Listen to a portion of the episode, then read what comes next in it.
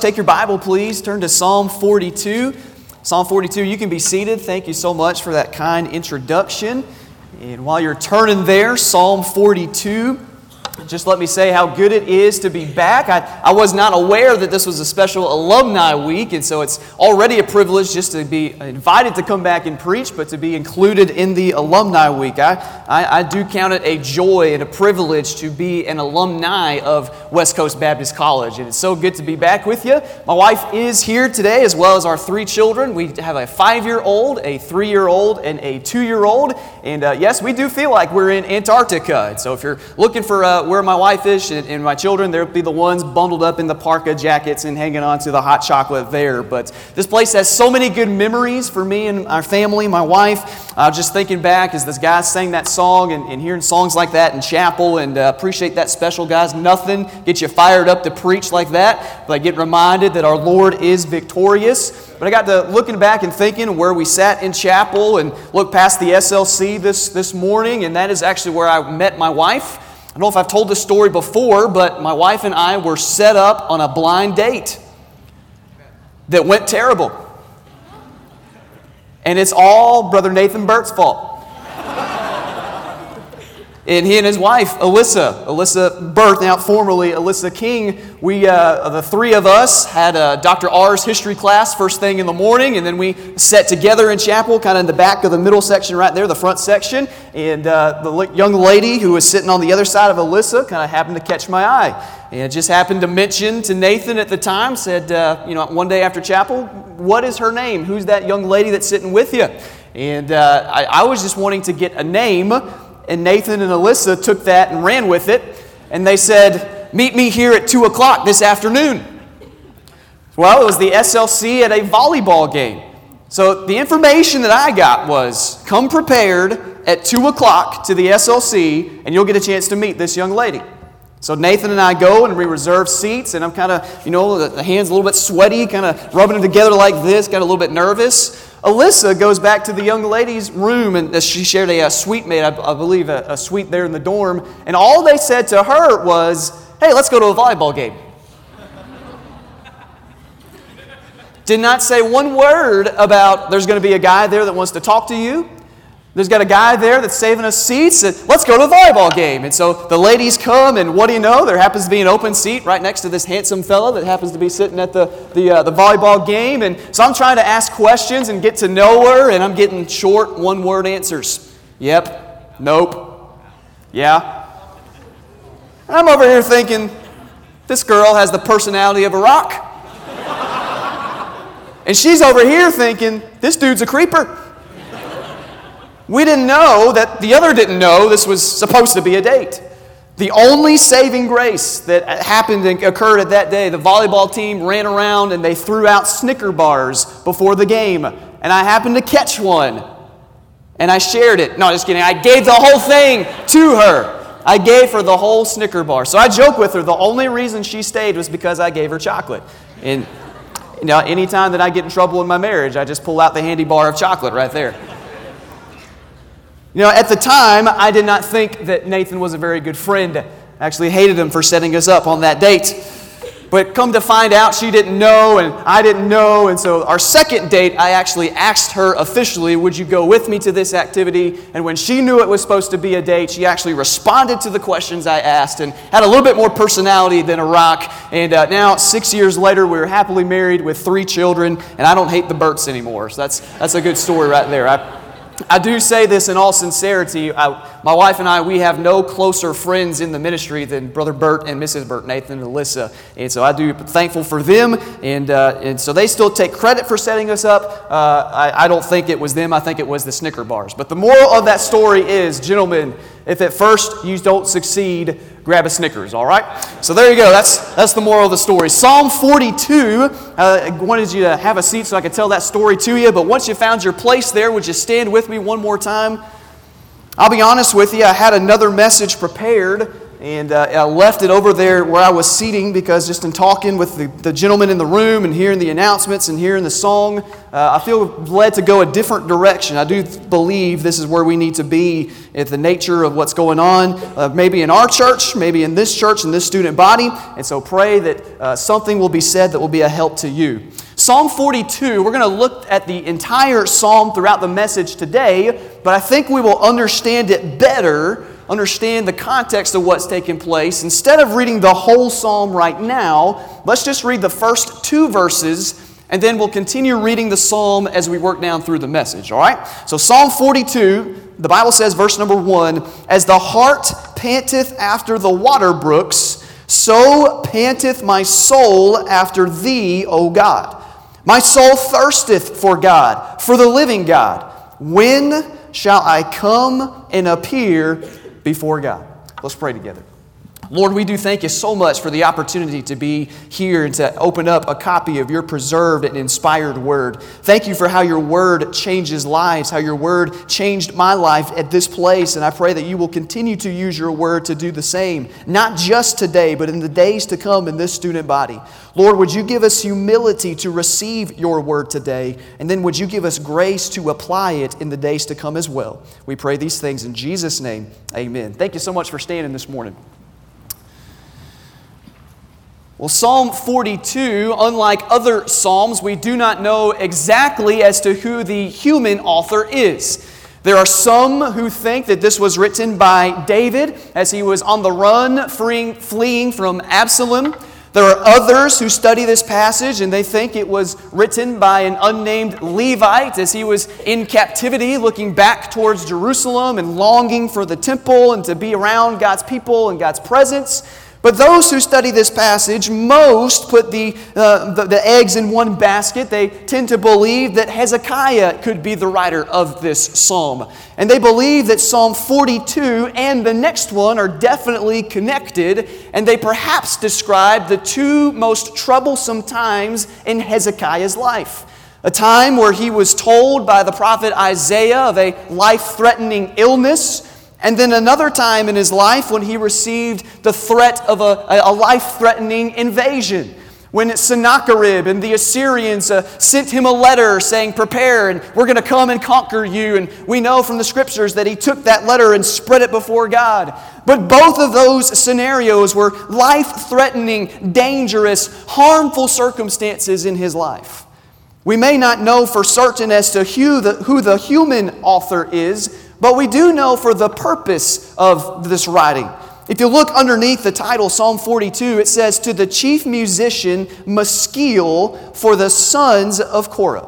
And I call your attention to that word, Maskil. It means understanding. This is a psalm of instruction. The writer of this psalm, we're just going to refer to him as the writer throughout the message today. He has been through some experiences. He has learned some things about his God and about himself, and he is writing this for you and I to read and to sing through so we can understand God in the manner in which he does as well. And that's the purpose of this uh, psalm. It's a psalm of instruction. Now, as we look down through the first couple of verses, as the heart panteth after the water brooks, so panteth my soul after thee, O God. My soul thirsteth for God, for the living God. When shall I come and appear before God? The first thing that we see as we look down through this psalm, the writer describes his anguish. He describes his anguish. And kind of to help us understand where his anguish is coming from, we need to define what he is talking about when he says, As the heart panteth, so my soul thirsteth after God. In our day and in our context, especially if you live in a desert like I do in the north side of Phoenix, when you think of the word pant, or uh, an animal panting or somebody thirsting, you might think of the noise that an animal makes when he is thirsty. You might think of a dog with his tongue hanging out, and boy, I am, uh, uh, I, am, I am needing some refreshment. I'm needing some water. He's tired and he needs refreshed. But as we look a little bit deeper as to what this word means, there is a deeper meaning, and it opens our eyes to what this man is going through. If you look across the scriptures at the word panteth, you only find it used one other time in the scriptures, and it's very significant. If you will, take your Bible with me, turn over to Joel chapter 1. The minor prophet in the Old Testament, Joel chapter 1.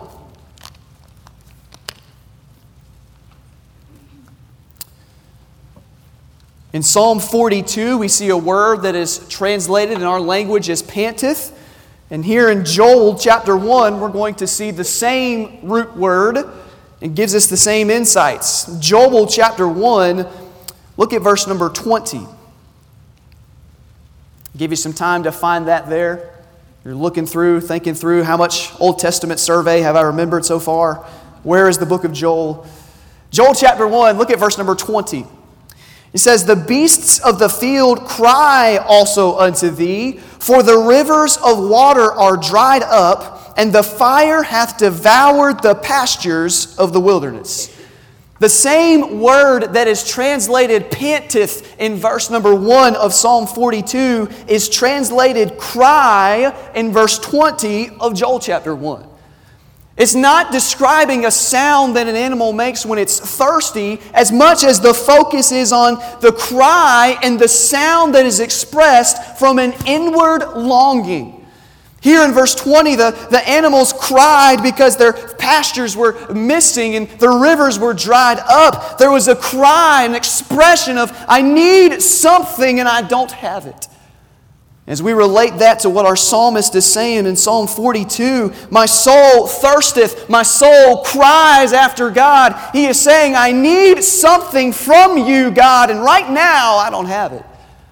Makes us ask the question what is it that he's crying for? What is it that he's missing and longing for? And the answer to that is in the last phrase of verse number two. He says, When shall I come and appear before God? When shall I come and appear before God? Just as one stands before a judge, or just as a, a servant appears and has a face to face confrontation with his master, he is saying, I am desiring an audience with God. God, I am going through some things right now. I have been through some things in my life and I don't have answers, and I'm wondering, God, when can I make an appointment with you? God, when will you give me some answers to what I am facing right now in my life?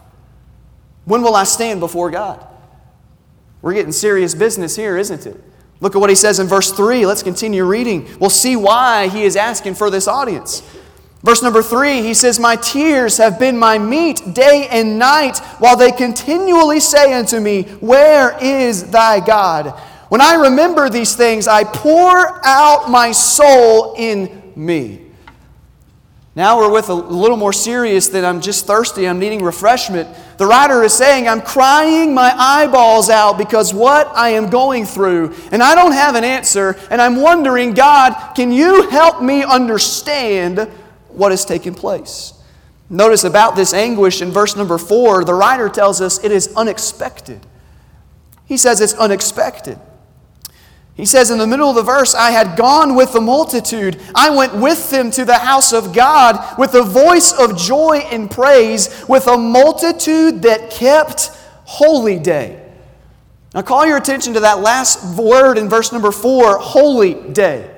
It is not what we might think of as the Sabbath or our day, the Lord's day, where we gather in God's house and we sing and we worship Him. The holy day referred to the special feasts and the special celebrations that God's people were to observe in the Old Testament. He's saying, What makes this hurt so much, he says, is I remember the good times that we had. I remember the joys. I remember the laughter. I remember the mountaintop experiences. And then all of a sudden, this takes place. Say, Pastor, where is Pastor Mitchell? Where is this message coming from? You know, sometimes in the ministry, uh, one of the most wonderful things and one of the most nerve wracking things is that Sunday is always coming. Sunday is always coming. It doesn't matter if everybody else had a holiday in the week, Sunday comes the same time. Doesn't matter if people were sick and you had to make hospital visits. Sunday comes, Sunday morning comes, the same time every week, and you have to have a message ready. There's a, a lot of pastors, a lot of preachers will feed off of that adrenaline, and, and sure, no doubt that is exciting. But there is a danger of trying to study so much to have a sermon to meet that deadline. I got to have something for Sunday that we desire a sermon, but we first don't get a message. In other words, we don't let God preach to us before God uses us to preach to the people. And I'll be honest with you, I was kind of in that trap myself this summer. Things were going right along all smoothly the first six months, and our church is just about 20 months old and still a baby church and growing. And we had a big day in the, the first part of the year. It seemed like almost every month there was a big, exciting time, and then we hit the month of July. And I tell you, it just seemed one thing after another, uh, on top of uh, air conditioning not working in the place that we are meeting. I mean, you try to hold a church service in Phoenix with no air conditioning, let me tell you, you will learn how to discern how to make your messages precise just like that. That's what will happen. But I remember getting to a place where I was saying, All right, Lord, I don't understand what's going on here. And the message that we're sharing this morning is a result of the experiences that our church went through. The message I'm sharing with you is one that God had to first preach to me. We had just come off a big day in, in June and had a baptism service, and people that we were praying for got baptized and joined the church, and there were family members present who got to hear the gospel that had uh, never been inside a church before. We're rejoicing off that mountaintop, and then we hit July. And I just tell you, one of our core families, one of our most helpful families, one of our most faithful ones, the ones that you would think or never say a cross word about you, all of a sudden decided to, to move on from our church. And I just remember thinking in the middle of the night, Lord, where did this come from? After having a final conversation with them, trying to work through some things and, and, and trying to see where is this coming from, and I, I relate exactly to what the, the, the author is saying in verse number four. I remember the good times. I remember the joys that we just had, and now you're, you're going this direction, and now this is a hurt that our church is facing. This is a hurt that our family is facing. Where is this coming from? But you know what I've also found, not just in ministry, but in life? Your life is not mountaintop, mountaintop, mountaintop experience. Before you go from a mountaintop to a mountaintop, you have to first go through a valley. You'll find that in ministry. You'll find that in your marriage as well. You'll find that in your parenting and raising children. You'll have wonderful times, wonderful joys, mountaintop experiences, and then right behind it, a difficulty that's unexpected. I remember the joys, I remember the celebrations. Where did this come from? You, know, you think about your marriage and, and, you think of the, the wonderful times that you'll have together. You'll have lots of mountaintop experiences. Boy, the day that I got introduced to my wife, all right, well, you know, the second date was a mountaintop experience. We'll go with that because the first date wasn't so good. But August 10th, 2013, when we stood at an altar and I kissed her for the very first time right there at an altar, our wedding altar, that was a mountaintop experience. I hope that you have the same mountaintop experiences in your marriage. But then, gentlemen, just let me tell you. Sometimes, I mean, you'll, you'll think it, you'll, you'll go through it, you'll see it, you'll be on a mountaintop, and, and uh, there's a beautiful time, it's wonderful, and then you'll find out what ladies look like without makeup. I got to be careful because she's going to hear this, isn't she? She's recording this. Ladies, you'll, you'll find out what, that men are, are slobs, that they drink milk out of the carton. I mean, we've been raised in a dorm. We've been living in the dorm for four years where we're fighting over who's going to drink our milk, and we, we put our, our, our name on the milk. The first conflict in your marriage is woman, stop drinking my milk. You'll have mountaintop experiences and you'll go through valleys. You'll pray and you'll pray, God, give us a child. And then God blesses and God answers that request.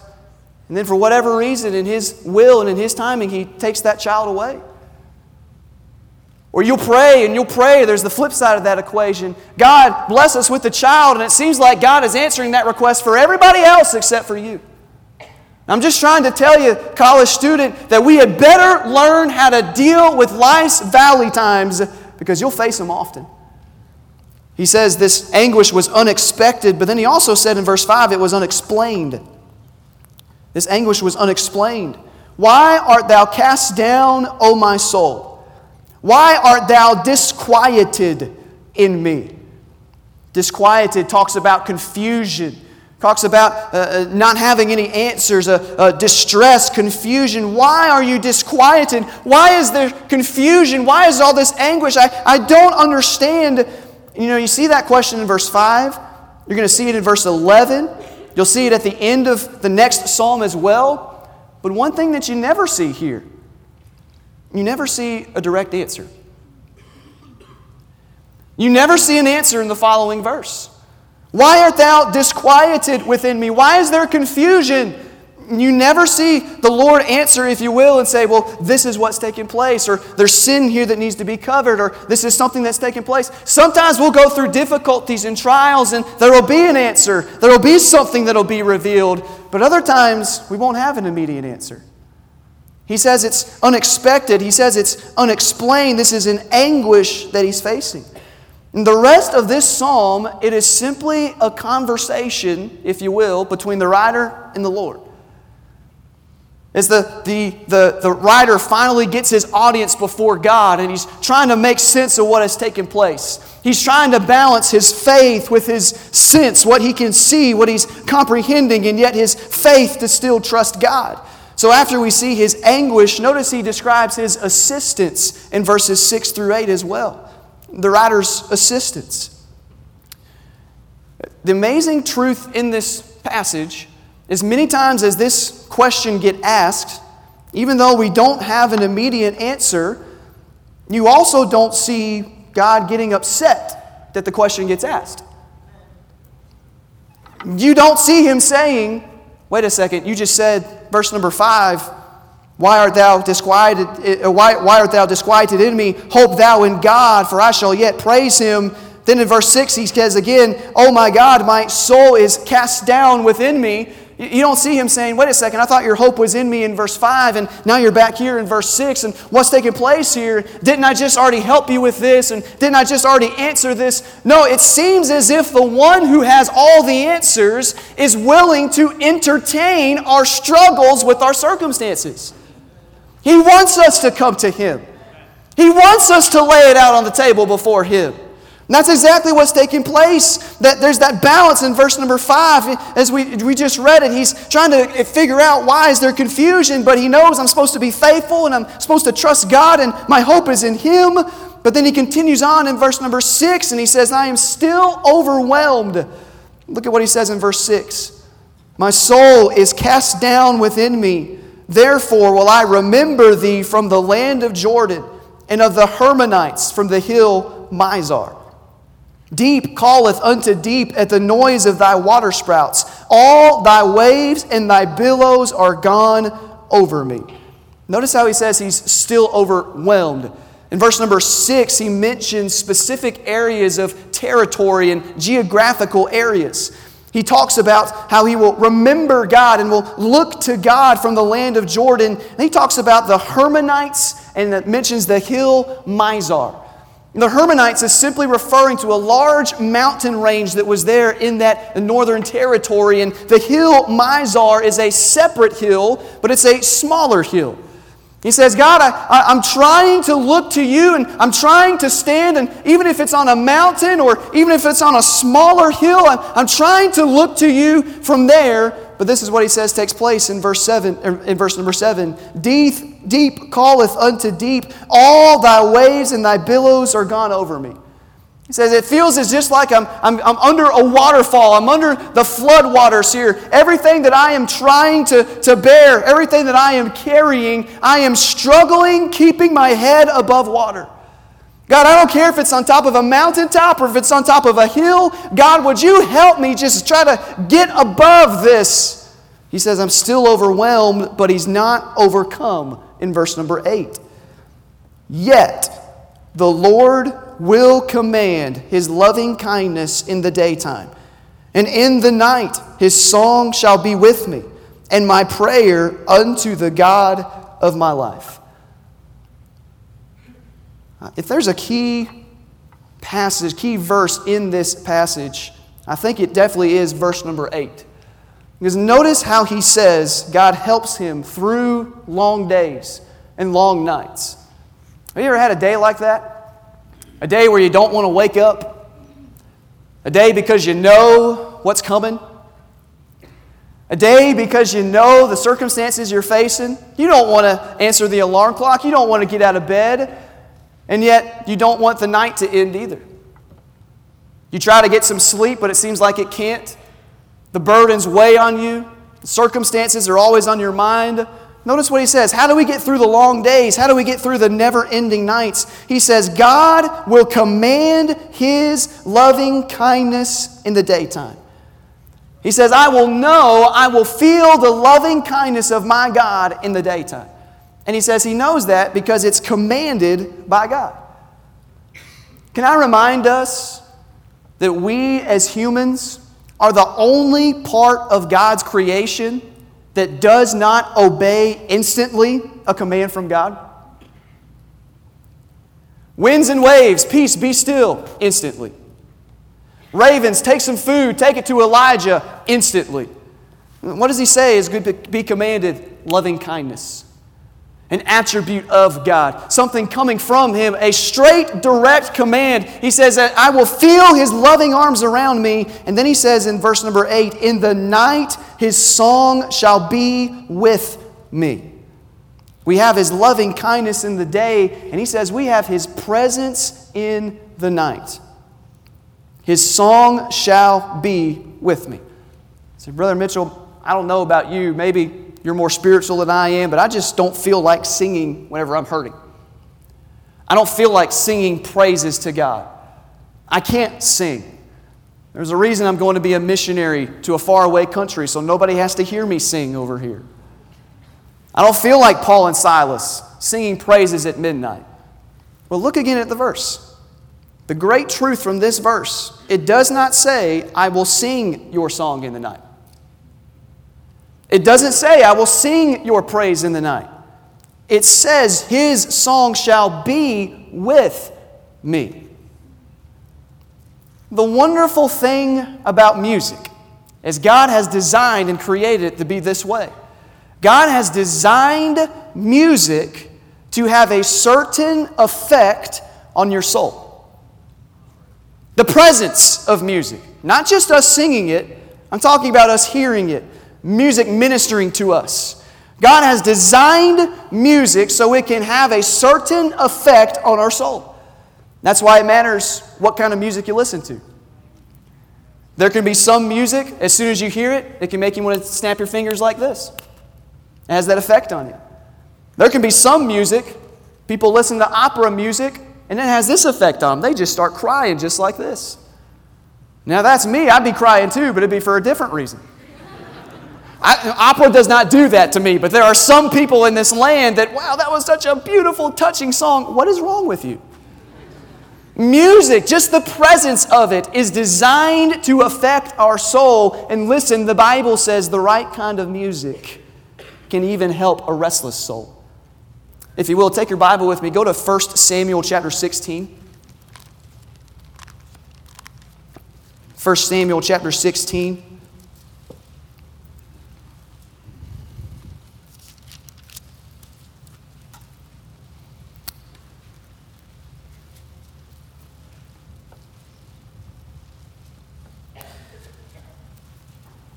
We won't take the time today to read down through the entire passage here, 1 Samuel 16. But by now, there is an evil spirit from the Lord that is on Saul. And, and don't miss the truth here, trying to figure out what that evil spirit is and what it means. To, to put it, to summarize it, Saul disobeyed God and he put himself in a position to where he could no longer receive God's blessing. God's hand of blessing was removed from Saul and it had an effect on him. I just want to call out to your attention verse number 23, the last verse of the chapter. And it came to pass when the evil spirit from God was upon Saul that David took an harp and he played with his hand. So Saul was refreshed and was well, and the evil spirit departed from him. What happened when Saul was in the presence of music? It says his spirit was refreshed and he was well. I don't know what song David played. I don't know if he played To God Be the Glory. I don't know if he played Nothing Ever Can, Nothing Ever Will Overcome the Lord our God.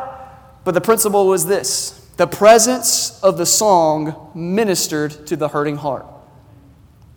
And the principle there in verse number 8 of our text, what kind of song is it going to be? Whose presence is it? He says it is His song that will be with me. His presence will be with me in the night. How can I get through those long nights? The writer's saying, because I know I'm not alone.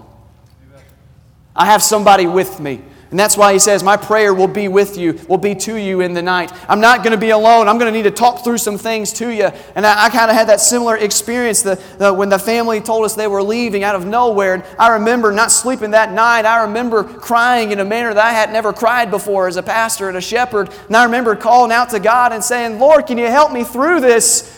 And I remember in the days to come a peace and a help coming over me and helping me through it and sharing some of these truths with our church, helping us through some hurtful times. There's strength and there's encouragement in knowing you are not alone when you face the difficulties.